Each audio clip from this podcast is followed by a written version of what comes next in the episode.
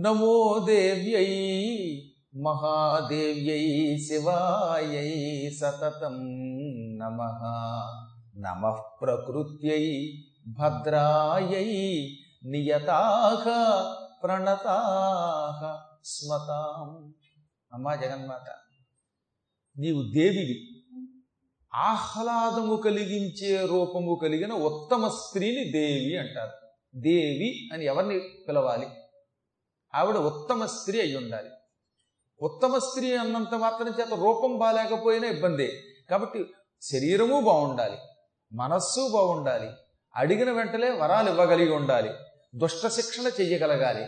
అటువంటి ఉత్తమ స్త్రీని దేవి అంటారు. అందుకే అమ్మవారిని దేవి అని పిలుస్తాం మనం. పేరుకి మనం చాలా మంది దేవి అని పేరెట్టుకున్నంత మాత్రం చేత అంత దేవి ఎక్కడ అవుతారు దేవుడు అని పేరెట్టుకున్నవాడు దేవుడు అవుతాడా? అమ్మవారు మాత్రం ఉత్తమ స్త్రీ. సౌందర్య స్వరూపిణి అడిగిన వెంటనే కోరికలు తీరుస్తుంది. ఏమాత్రము మానవుడికి దుఃఖం లేకుండా చూస్తుంది. కోరినప్పుడు వాడు భక్తితో సేవించినప్పుడు మళ్ళీ దుష్టుణ్ణి శిక్షించేటప్పుడు భయంకర రూపం ధరిస్తుంది. అటువంటి తల్లిని దేవి అంటారు. అటువంటి నీకు నమస్కారం. పోని ఉత్తదేవివా మహాదేవివి నువ్వు. సమస్త లోకములలోనూ వ్యాపించి ఉన్న అంతటి కామేశ్వరుడికి కూడా రాణివి నువ్వు. అటువంటి నీకు నమస్కారం. శివా మంగళస్వరూపిణి శుభస్వరూపిణి. అసలు అమ్మవారిని చూస్తే శుభాలు వస్తాయి అమ్మని తలుచుకుంటే శుభం వస్తుంది అమ్మ అంటేనే శుభం అశుభం ఉండదు. అటువంటి నీకు నమస్కారం. ఎల్లప్పుడూ నమస్కారం. నువ్వు ప్రకృతివి. ఈ కనిపించే వృక్షములు కొండలతో కూడినటువంటిది ప్రకృతే. ప్రకృతి అంటే స్వభావం అని అర్థం. ప్రతివాడికి స్వభావం అని ఒకటి ఉంటుంది. పుట్టుకతో వచ్చే లక్షణం. ఆ లక్షణాలన్నీ నీవే. మొత్తం సృష్టికి మూల కారణమైన ముడి పదార్థమును కూడా ప్రకృతి అంటారు. అలాంటి సృష్టిని చెయ్యటానికి కావలసిన ముడి పదార్థం ఇంగ్లీష్లో ఓర్ అంటాం మనం. ధాతు. ఆ ధాతుస్వరూపిణి విన నీకు నమస్కారం. భద్ర. భద్ర అంటే శుభం. నీ ఉన్న చోట శుభం. నీ ఉన్న చోట ఆరోగ్యం. నీ ఉన్న చోట మంగళం. అటువంటి నీకు నమస్కారం. మేమంతా నియమముతో భక్తితో వినయముతో నీకు నమస్కరిస్తున్నాం. తల వంచి నమస్కరిస్తున్నాం. రౌద్రాయై నమో నిత్యాయై గౌర్యై ధాత్ర్యై నమో నమ. జ్యోత్స్నాయై చ ఇందురూపిణ్యై సుఖాయై సతతం నమ. అప్పుడప్పుడు నువ్వు రుద్రస్వరూపిణి అవుతావు రుద్రుడి రూపంలో ఉంటావు. ఎప్పుడైనా పాపాత్ములు లోకంలో విజృంభిస్తున్నప్పుడు లోకకంటకులు పెరిగినప్పుడు లోకాలని నాశనం చేస్తున్నప్పుడు భీకర స్వరూపిణి అవుతావు. అలా రుద్రస్వరూపిణివై క్రోధంతో పాపాత్ముల్ని శిక్షించి దుష్ట శిక్షణ చేసి శిష్ట రక్షణ చేసి నీకు నమస్కారం. ఎప్పుడూ ఉంటావు నీవు. మేమున్నాం ఇవాళ ఉంటాం రేపు ఉండం. ఈ రూపములు మాకు శాశ్వతం కాదు కానీ నీవెప్పుడు అలాగే ఉంటావు. నిత్యస్వరూపిణి అటువంటి నీకు నమస్కారం.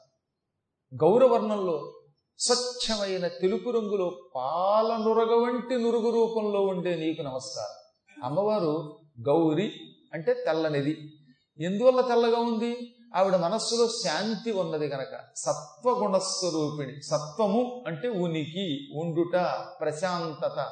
ప్రశాంతత అంటే బలాత్కారపు ప్రశాంతత కాదట. దానికడికి ఒక సామెత ఉంది.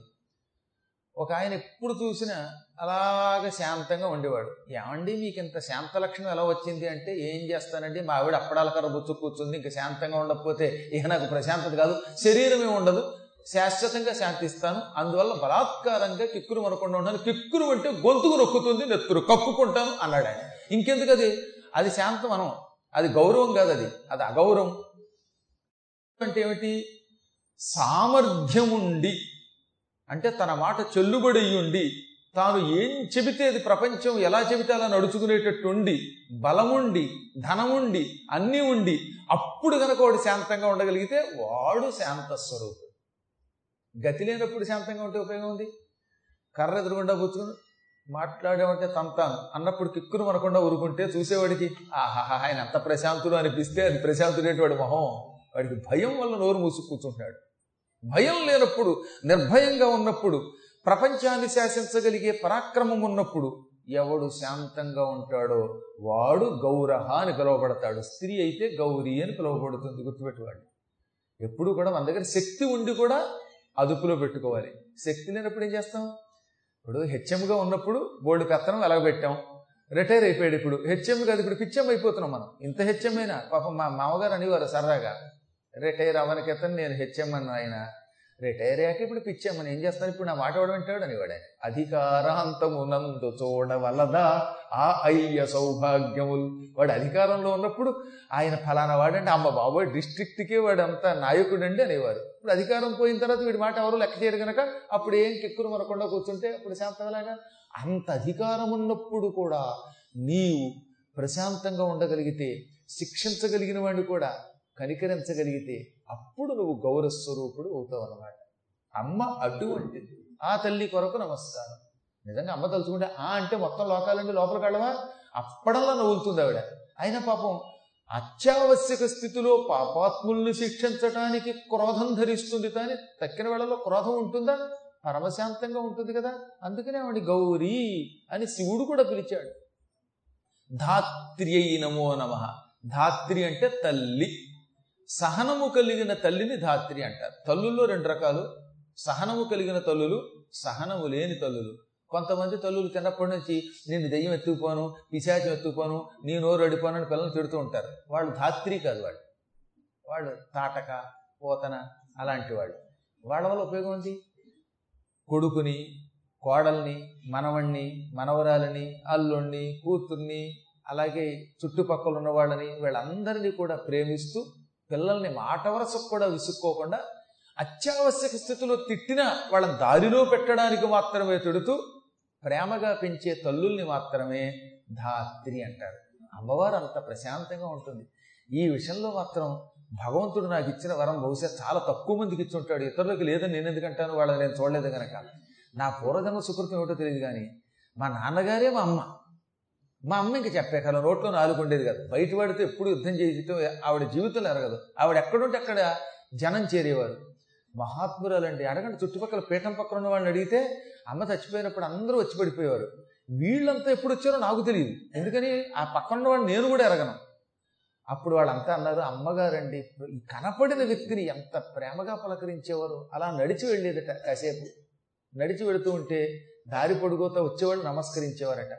పాపం పార్థసారథి గారి భార్య అడుగు అంటూ ఉంటారు అనమాట ఆవిడ పోయినప్పుడు కన్నీళ్ళు పెట్టుకుని ఎంత ప్రేమగా పలకరించేవారు. అజాత శత్రువు అనే పేరుగా ఆవిడకి వర్తిస్తుంది అనేవారు. అటువంటి తల్లిని తలుచుకున్నప్పుడు అలా నాకు కన్నీళ్ళు వచ్చావన్నమాట.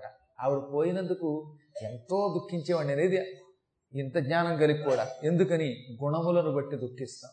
అటువంటి తల్లి తండ్రి సాధారణంగా మగవాడికి కోపం ఉంటే ఆడవాళ్ళు ప్రశాంతంగా ఉంటారు ఆడవాళ్ళు ప్రశాంతంగా ఉంటే మగవాళ్ళు కోపంగా ఉంటారు ఇద్దరూ ప్రశాంతంగా ఉండడం అరుదుగా ఉంటారు. ఇద్దరూ అంత శాంతంగా ఉండడం మరి ఎంత దృష్టవంతులమండి మేము?